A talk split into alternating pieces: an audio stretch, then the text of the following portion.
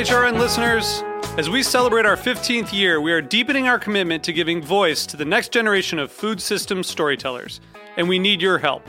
Our internship and fellowship programs help activate new possibilities for underrepresented and underestimated young people through experiential journalism, audio engineering, and production training.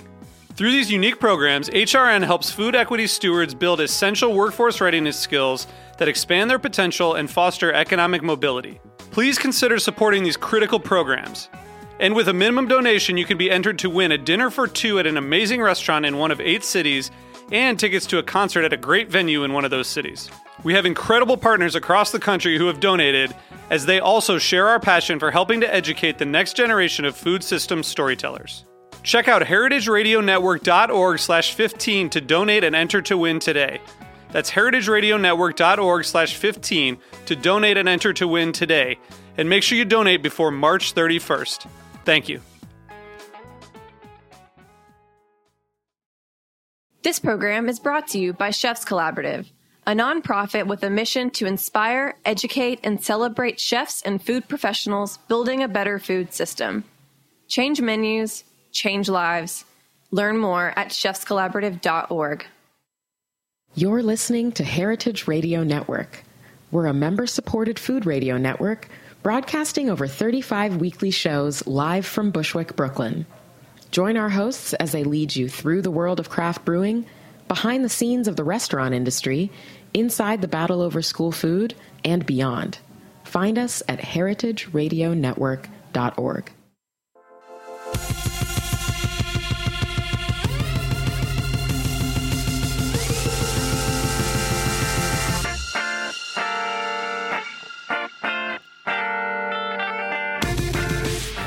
and welcome to the Food Seen on heritageradionetwork.org. I'm your host, Michael Harlan Turkel, here today with Thomas Kelly, originally of Minneapolis, now of Mexicue in the Chili Lab. And, you know, I wonder how someone from the Twin Cities gets involved in Mexican slash barbecue and fuses those two things together.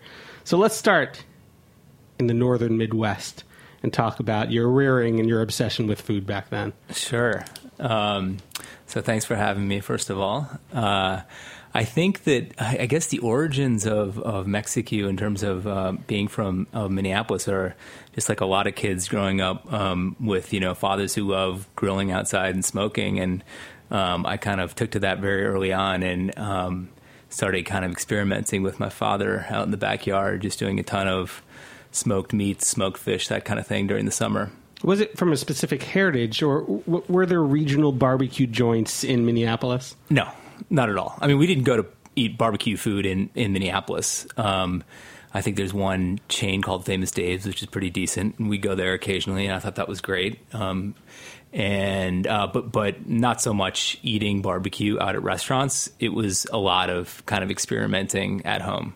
Yeah, from books, from TV. I'm I'm just trying to figure out like what's the reference point. It's so it's so funny to hear people that say, "Oh yeah," and I started doing this, and it's like in a vacuum. Yeah, totally. Um, so I, I, think that probably, if anything, it was um, uh, you know some of the early kind of um, just cookbooks and uh, Food Network for sure. Um, you know that was kind of you know when I was growing up in Minneapolis and talking you know 20 25 years ago sort of somewhat early days of food network but i became just obsessed with you know all the kind of early food network stars um, and uh, and probably you know took a lot away from that. I don't remember anyone in particular that was doing just barbecue, um, but you know Bobby Flay was doing kind of you know Mexican you know sort of southwestern food early on, and um, so sort of taking bits and pieces from you know different influences, and probably taking stuff as much from you know, watching like Mario Batali. Was it Molto? Mario? Oh, Molto Mario. We had like three people exactly. at the counter. Yeah, yeah, exactly. Three people at the counter, just him, just spouting off like his amazing encyclopedic knowledge of food and that kind of thing. So, um, probably taking as much from those shows uh, as you know anything in the Mexican barbecue world. Um, I think there was was it Edward Lee who was doing a show early on um, or another chef, an Asian chef who was doing great stuff anyway. And there's all kinds of incredible, you know, sort of smoking that's involved in, you know, Asian and Korean cooking. And so kind of de- taking bits and pieces from everywhere. Yeah, you know, I'm going to gloss over your formal education. Getting a BA in humanities, it seemed like you were more interested in just getting to New York and figuring it out. Yeah, completely. Um, yeah, I was. Um, it's taken me a while to kind of get on the right sort of path here, but uh, I uh, yeah started um, you know started out studying art history in, in Colorado, which I loved, and then uh, moved to New York after that and looked in the art world a little bit, but pretty much uh, immediately jumped into kind of the food world and also did some marketing, but you know was was really kind of trying to find my way in the food world. Dip your toes at Food 52, but then it was the kitchens of Craft and Hearth. Yeah. Uh, I mean, Marco Canora being part of both of those. Yeah. What was it that drew you to that type of cuisine and, and that type of chef? Yeah, well, so actually, I so this was during like, early days in, in New York. I, I moved to New York and I uh, I found a job um, because I couldn't find one in the art world. I ended up finding something in doing marketing for a local some local media companies, um, which was interesting, and that was kind of my day job. I did that for several years, but I started working pretty much right away um, doing some work in restaurants. And I, I had a friend who, uh, also from Boulder, uh, went to school in Boulder, and he was working as a sushi chef. And his uh, his girlfriend at the time was one of the pastry chefs at Craft. And so, you know, that was kind of the only place I could get in at night because I was walking in after my day job. And so it was kind of the only, you know, doing pastry was kind of the only area I could get in without interfering too much when I walked into the kitchen at six thirty. Um, and so I started off, uh, you know, of course, Craft is incredibly well regarded, and, and I loved that style of kind of, you know, new American food. Um, and uh, so, yeah, so that's, but that's, you know, just kind of landed there because, you know, it kind of luck and in pastry because I wasn't going to interfere too much. And was it during this time, was it parallel when you were pursuing this MBA at uh, New York's NYU Stern School? Yeah, so I spent uh, about my first, you know, six seven years in New York, um, not floundering, but you know, sort of dipping my toes, as you said, and experimenting in different things, and um, realizing that I uh, that I wanted to be doing something in food, um, something entrepreneurial, um, that probably wasn't going to be something in the fine dining world but I wasn't sure what that was. So I went back to Stern um, and did this kind of part time MBA and use that as an opportunity to kind of take a step back and, and think about you know what I might want to do in the food world. And do you, do you feel like there is that division between people who pursue cooking more professionally and those that pursue the business of food more professionally, or, or do you know people that have both minds? I think that it's starting to merge more maybe now. Um, you know, I think that there was there was that kind of dichotomy um, existed you know, um, probably many years ago, but over the last like several years, it seems to me like those things have started to merge a little bit more. You have a lot more um, people who are, you know, don't have formal culinary backgrounds like myself, who are able to kind of, but maybe creatively interested in food and have some experience, whether it's at home or whatever else, who are able to kind of find their way into the food world.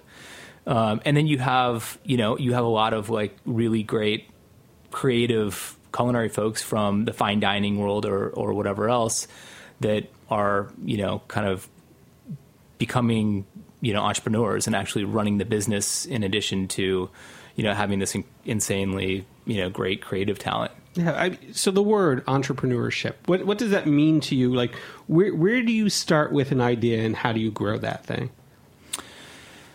Oh, that's uh, that's a little question. Yeah, that's a tough question. Because um, did you have a business model for Mexicue?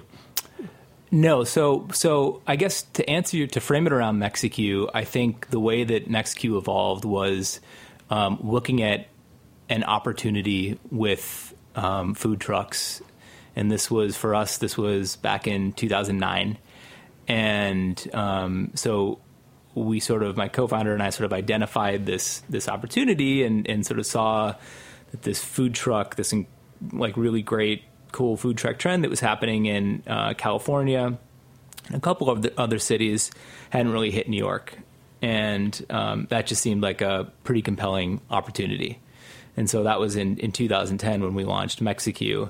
Um, so I think you know I think in, in, that sense it was you know in the case of Mexicue it was about like kind of looking at this opportunity and then you know we sort of fit the brand and the culinary side of things you know around this food truck opportunity. Do, you, do you think of it as an opportunity now in retrospect, or was it kind of exploiting a loophole? Um, the food trucks back then, Yeah. it was a little more the Wild West. Oh, totally Wild I mean, West. it was it was fascinating, and I mean, it was Wild West in the sense too. I'm sure there must have been shootouts because you know vying for that spot. Oh, close to it for sure. What what was it like just being part of that movement at that time that was just so unregulated? Uh, so it was really cool. I mean, it was a very exciting time to be, you know, um, getting involved in the food world and, and in the form of food trucks because, like you said, it was the Wild West. And so, uh, you know, that summer of 2010, there were, you know, you started to see, you know, a handful of trucks kind of hit the streets. And it was really exciting. We, we, you know, those of us that sort of started to build our brands that summer had a, a lot of visibility and got a lot of attention from the food media, which was really cool. You know, I had my list of like the top, you know, five, ten, you know, places that I would die to have, you know, Mexicue's name printed. And, you know, we were in, you know, Food and Wine and Grub Street and Eater and all that stuff within a couple weeks. Um, and they were just excited to cover it. It was sort of an evolution of the culinary landscape of New York, right? So they were excited to cover it. It was really fun to be a part of. Um, obviously, the sort of social media aspect of things made it um, very exciting for you know for us as you know running the business and incorporating social media, and it made it exciting for consumers to be able to kind of follow these food brands and tra- track their locations. So that was good, and there was a lot of good.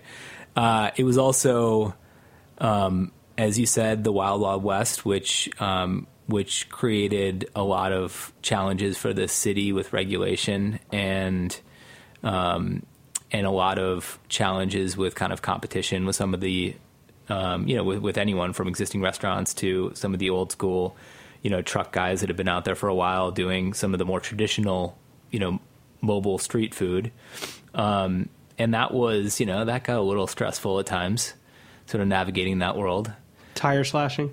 uh, pretty close to it, Yeah. yeah.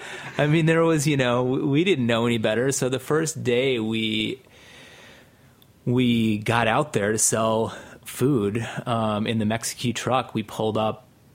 You know, we we we pulled up on Fifth in the fifties. I can't remember exactly where, and just sort of decided we are going to pull up in the you know in front of this you know in this major sort of major street and um, and where there's a couple vendors that have probably been there for 20 years and they didn't like that very much. and, you know, we had a line surrounding the block within 20 minutes. And, uh, um, so of course we wanted to come back the next day, but yeah, there was, so there was some, there was some, you know, pretty kind of heated, some heated competition there. Yeah, I mean, I also love that you know you took eighty thousand dollars and went on eBay and found yourself a food truck. Yeah. I mean, talk about having no true business model and building one for yourself. Yeah, totally. And it was yeah. So there was you know a lot of like sort of fun scrappiness there, and uh, you know it's a from a yeah from an entrepreneurship perspective and that kind of thing. I mean, it was um, it was it was definitely a risk, and you know in retrospect, it's I'm sort of amazed that you know we took it because you know it was really an unproven model at that point. And um, so yeah, to be sort of you know putting down a bunch of cash on a on a truck up in Woodstock and um, and then building from there, it was uh, yeah, it was an interesting ride. Excellent. We're going to take a quick break, come back, and talk about two of America's favorite comfort foods, Mexican and barbecue, and how you blended those two things together, and how you turned a truck into a couple outstanding brick and mortar restaurants in Manhattan. You've been listening to the Food Seen on heritageradionetwork.org. We'll be right back.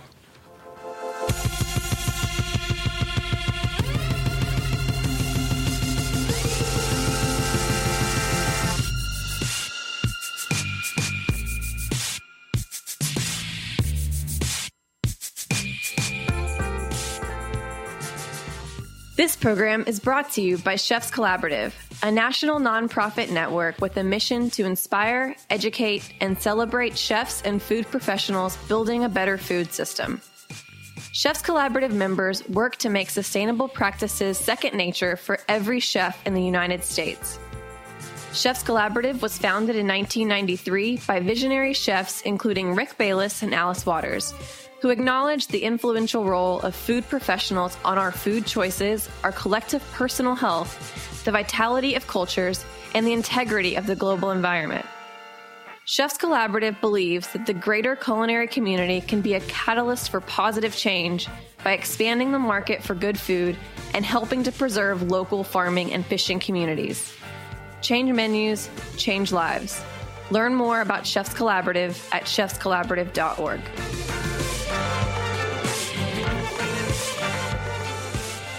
Hey, and welcome back to the Food Seen on heritageradionetwork.org. I'm your host, Michael Harlan Turkel, here again with Thomas Kelly of Mexicue and the Chili Lab. And we're going to talk about those chilies a little bit right now, but in the form of Mexican cuisine. Sure. Um, you know, you dabbled in grilling and smoking and barbecue, but what was it about Mexican cuisine that, that hit that same common thread and comfort of barbecue for you?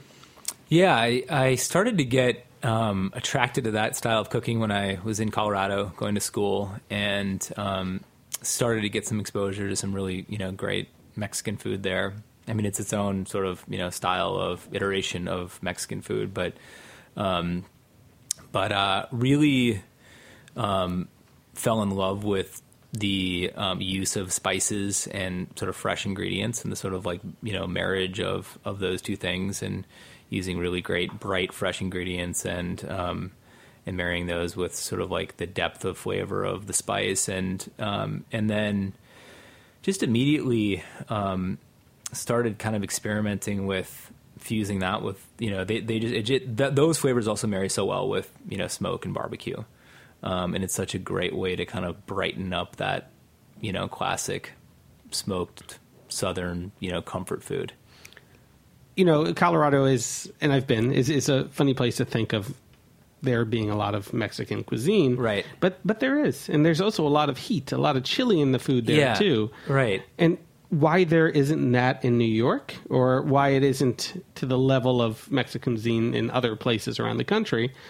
still blows my mind a little bit. Yeah, it does. Yeah, I know. And it's gotten, I mean, there's more and more uh, great Mexican and barbecue. But I remember when I moved to New York, um, you know, uh, 12, 13 years ago, uh, it was pretty pretty bleak. There was just not a lot of um, not a lot of you know not a lot of Mexican, not a lot of barbecue, um, which blew my mind. You know, especially as you said, coming from Colorado, where again it was sort of one iteration. They had sort of their own style of of Mexican food, and of course they have you know the like hatch chilies, which are kind of everywhere, and this great kind of form of green chili gravies and sauces and salsas and that kind of thing.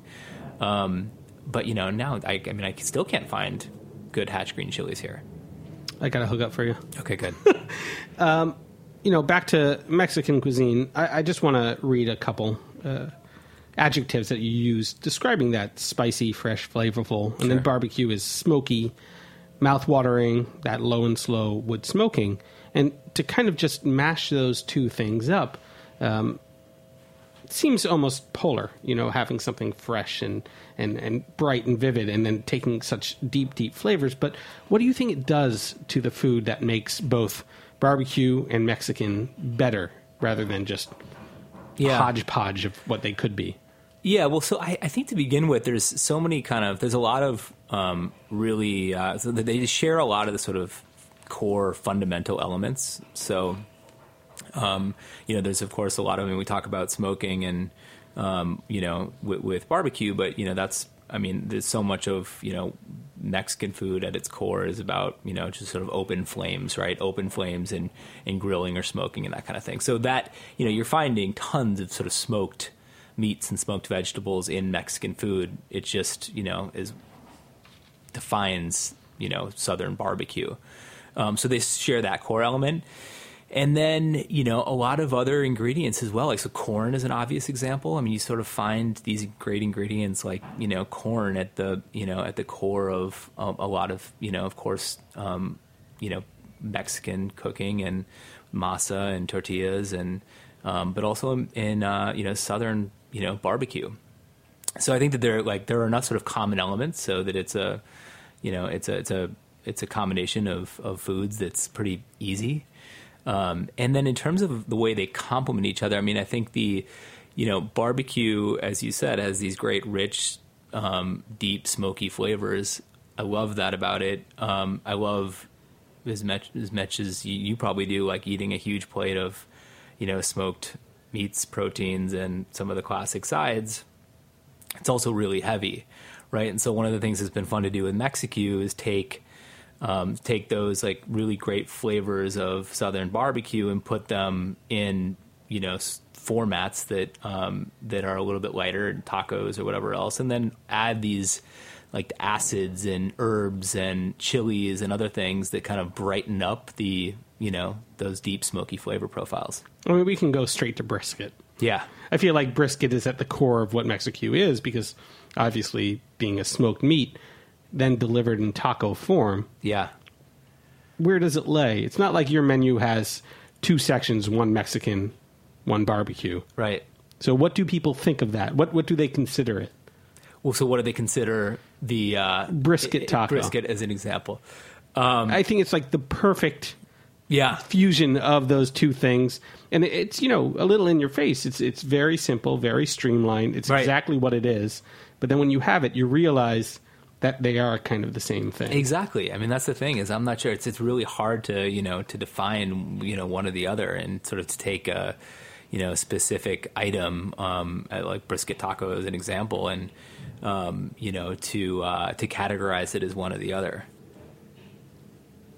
The other mashup though, the ham burrito. Jam burrito. I can never. I can't say it. The jam, uh, jambalaya yeah. burrito. The jam burrito.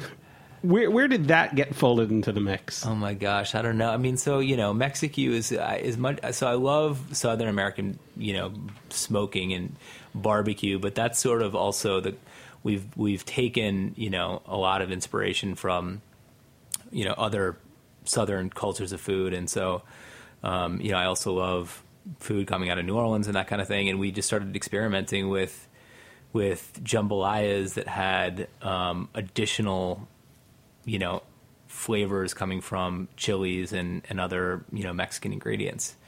And um, that just kind of enhanced the spice and flavor profile of, of those things.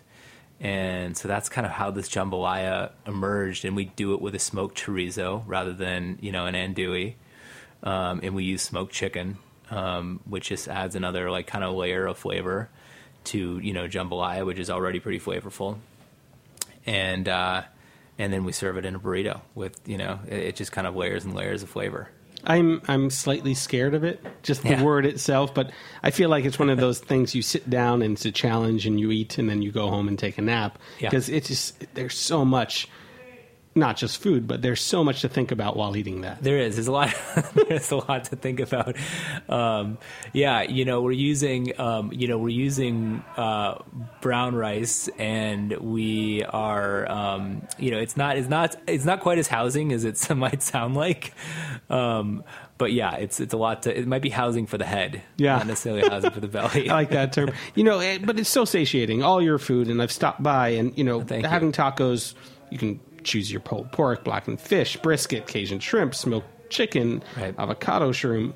Um, you have the options of what you think are, are traditionally, you know, heavy mains, proteins. But Yeah. again, like you said, they're they're so light and refreshing. You walk out of there, it can it's a it's it's a viable lunch place because you can you can operate after lunch. Right, that's the goal. That's the goal. We definitely the goal is to have people walking out feeling like totally satisfied and feeling like they had great, you know, Mexican and or barbecue. Yeah. Um, but also, you know, feeling good.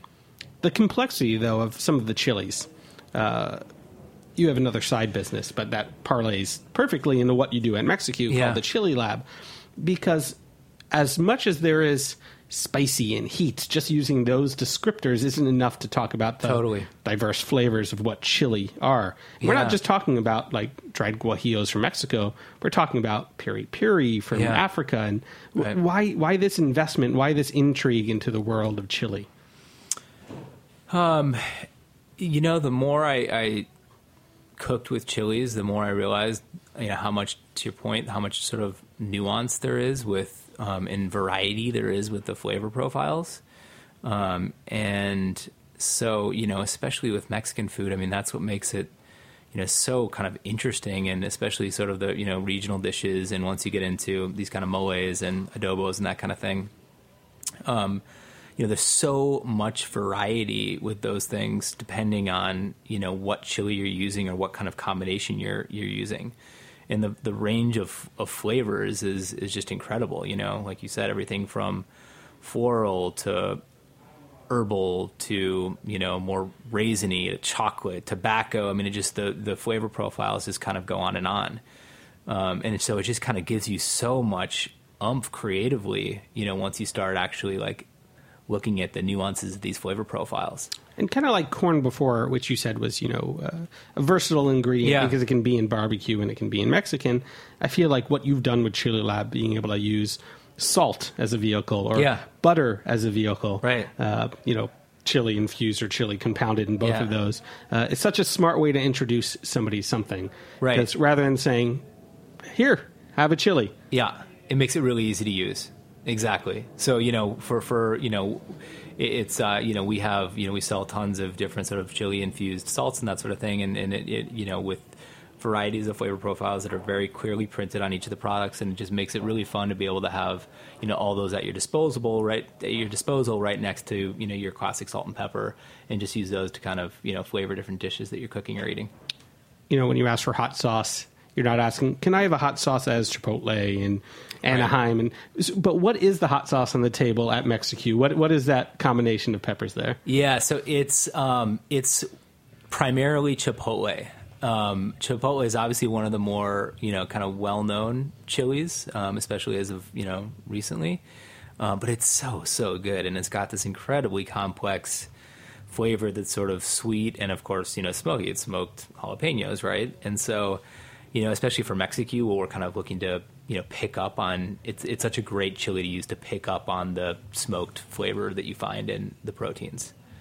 Um, so yeah, so we use um, primarily chipotles in there. There's also uh, a little bit of pequin and a little bit of guajillo. So, and the three of them all have very different flavors and kind of round each other out. I'm not saying that I have or I would, but how many bottles get stolen? Oh God, I mean, it happens all the time. It's just sort of yeah. And I just okay. want to reiterate. I never have, and I won't, but I consider it every so often. You know, and that's that's part of the problem of running a restaurant like you do. Um, you don't call it fast casual, you don't call it QSR, quick service retail. You call it quick casual. But with ticket times under five minutes and entree prices between ten and fifteen dollars, Yeah. I mean, how many bodies come in and out of there every day?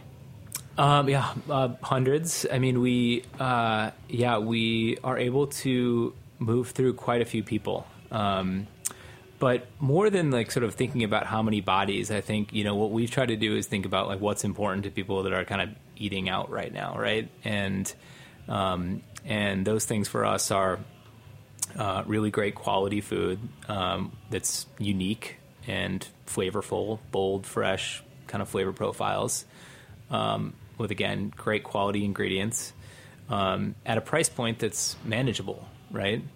Um, so for us, that lies you know somewhere in the like you know ten to twenty dollar range.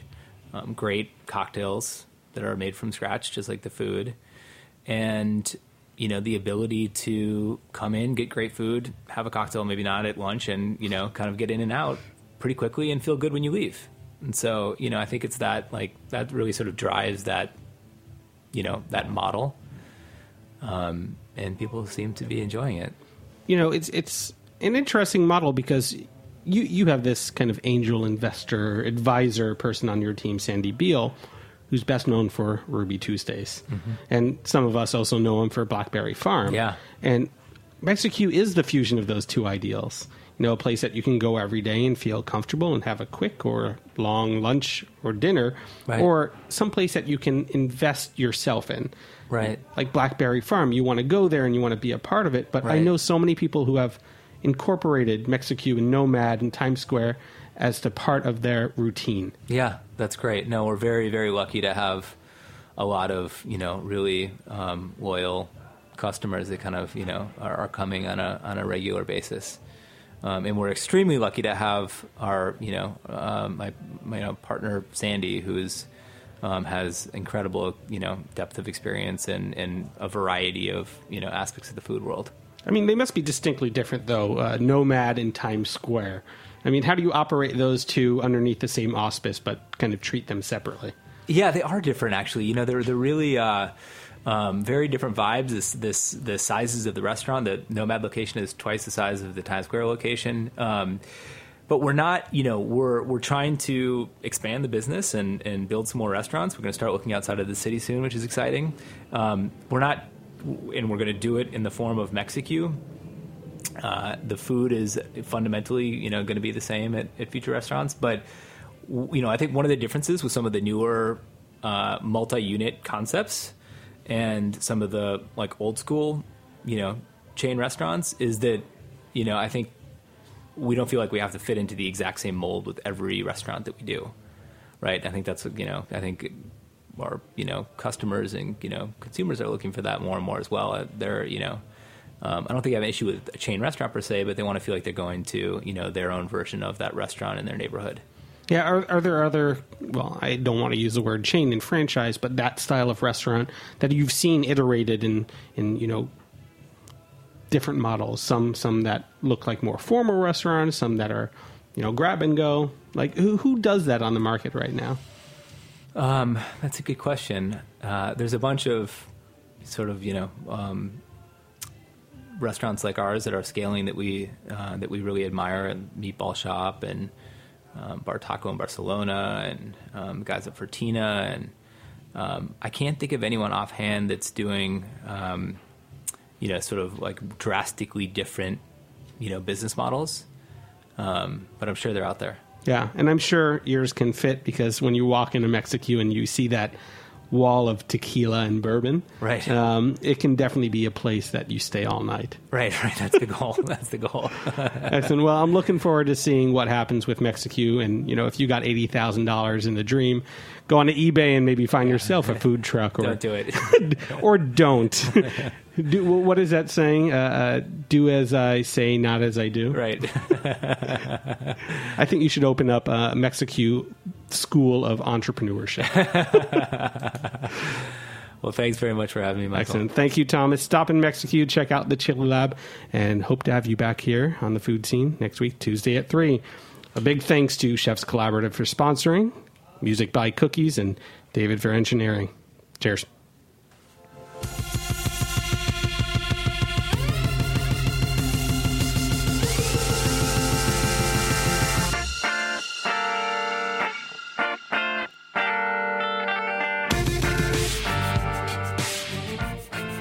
For listening to Heritage Radio Network, food radio supported by you. For our freshest content and to hear about exclusive events, subscribe to our newsletter. Enter your email at the bottom of our website, heritageradionetwork.org. Connect with us on Facebook, Instagram, and Twitter at heritage underscore radio. Heritage Radio Network is a nonprofit organization driving conversations to make the world a better, fairer, more delicious place. And we couldn't do it without support from listeners like you. Want to be a part of the food world's most innovative community? Rate the shows you like, tell your friends, and please join our community by becoming a member. Just click on the beating heart at the top right of our homepage. Thanks for listening.